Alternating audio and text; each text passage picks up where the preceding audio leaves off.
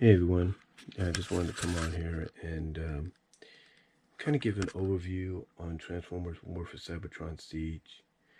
Now I know some of you might be asking why I'm suddenly getting to it right now instead of months prior.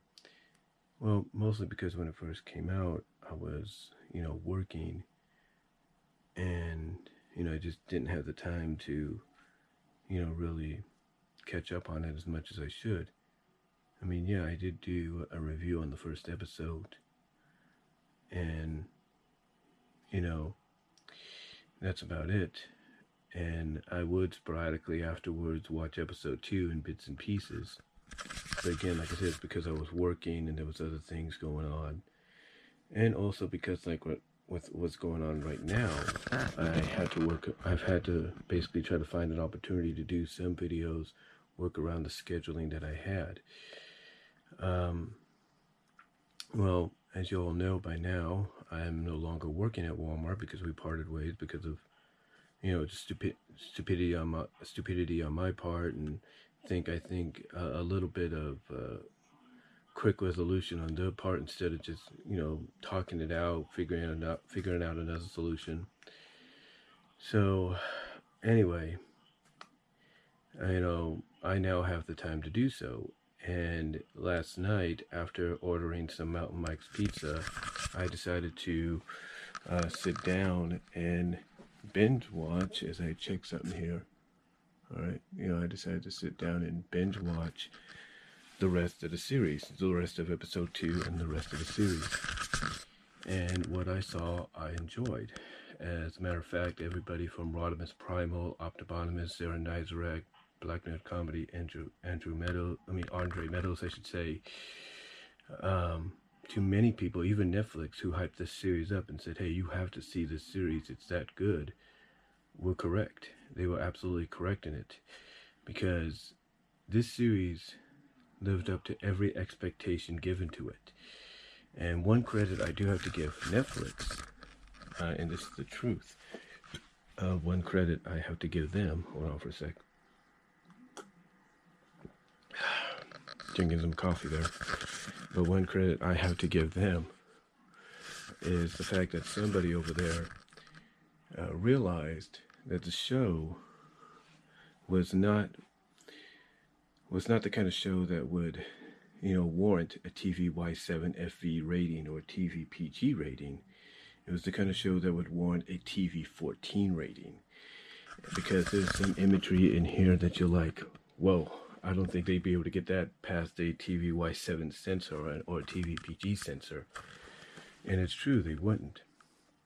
You know, they wouldn't be able to do that. Because, like I said, there's some imagery in here that makes, that's really dark and really shocking.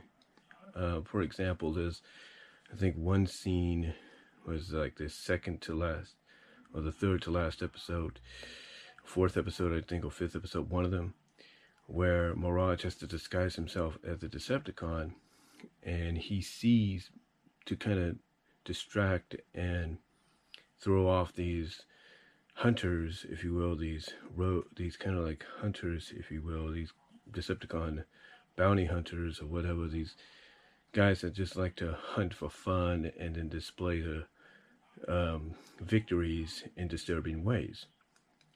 Well, basically, Mirage sees basically behind them, and we and we kind of see it from his perspective, a yard full, looks like a trophy yard, full of Autobot corpses strung on, pierced through, and strung on to these flagpoles, like little, like I said, like trophies.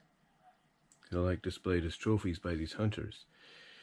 Another thing, of course, we see is the death of Ultra Magnus, and the way he is killed is exactly as some people described it. It's very brutal.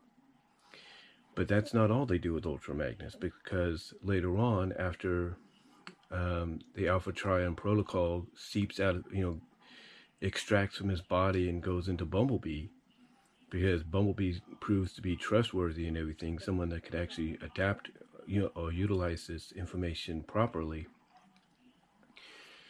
um, basically what they do with Ultra Magnus's corpse, thanks to Shockwave, is they utilize it as sort of a uh, how do I put this like a beam. It's it's basically like an energy cipher that they or energy antenna.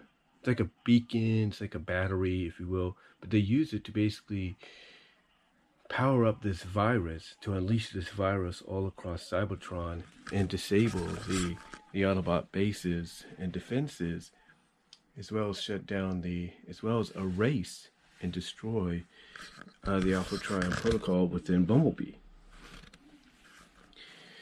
And it's uh, yeah, you got images like that. You got you got a character. You got one of the female Autobots that we got to know in G1, uh, Moonracer, if you will. She gets killed off, but she doesn't get killed off by Decepticons. She gets killed off by Zombots in the Sea of Rust. Basically, they're on the search for the for the Allspark, and she gets killed off in the Sea of Rust by these Zombots. To the point when Optimus tries to come to her aid, he's too late because she's basically nothing more than a torso with a head, and because she's got so much, you know, damage done to her, and you know by these Zombots, she dies. She ends up dying, and I guess they leave her body there, um, in the area of where the Allspark was because you know that's it. You know she's she can't be revived, even though Rodimus Primal, Cato, and Atria Prime said in their uh, live stream they did back in August that it just didn't make sense that he couldn't use it to revive her. But I guess that I think one of them says there's an explanation that she was killed by Dark Energon, Dark Energon being the Zombots. So yeah, you get a lot of characters, some that you know about, out to G1 and other interpretations of Transformers, you know, like Moonracer getting killed off. You even have Compactor, who's a Decepticon turned good throughout in the series, get killed off by sacrificing himself to save Ratchet, who showed him kindness and all that. So you have that occurring. So yeah, there's a lot of characters, you know, no, very well known characters, and semi-known characters that are killed off. Some are used just as cannon fodder and all that. And overall, though, the but besides that, overall the show is actually pretty good. It's got some great character development uh, between the characters. You know, for especially you know for Jetfire, Elita, Optimus, you know, Bumblebee. You know, you have all these characters. Arcee gets a bit of development you know, you get all these characters getting some, getting the moments uh, to shine, and it's pretty cool to see.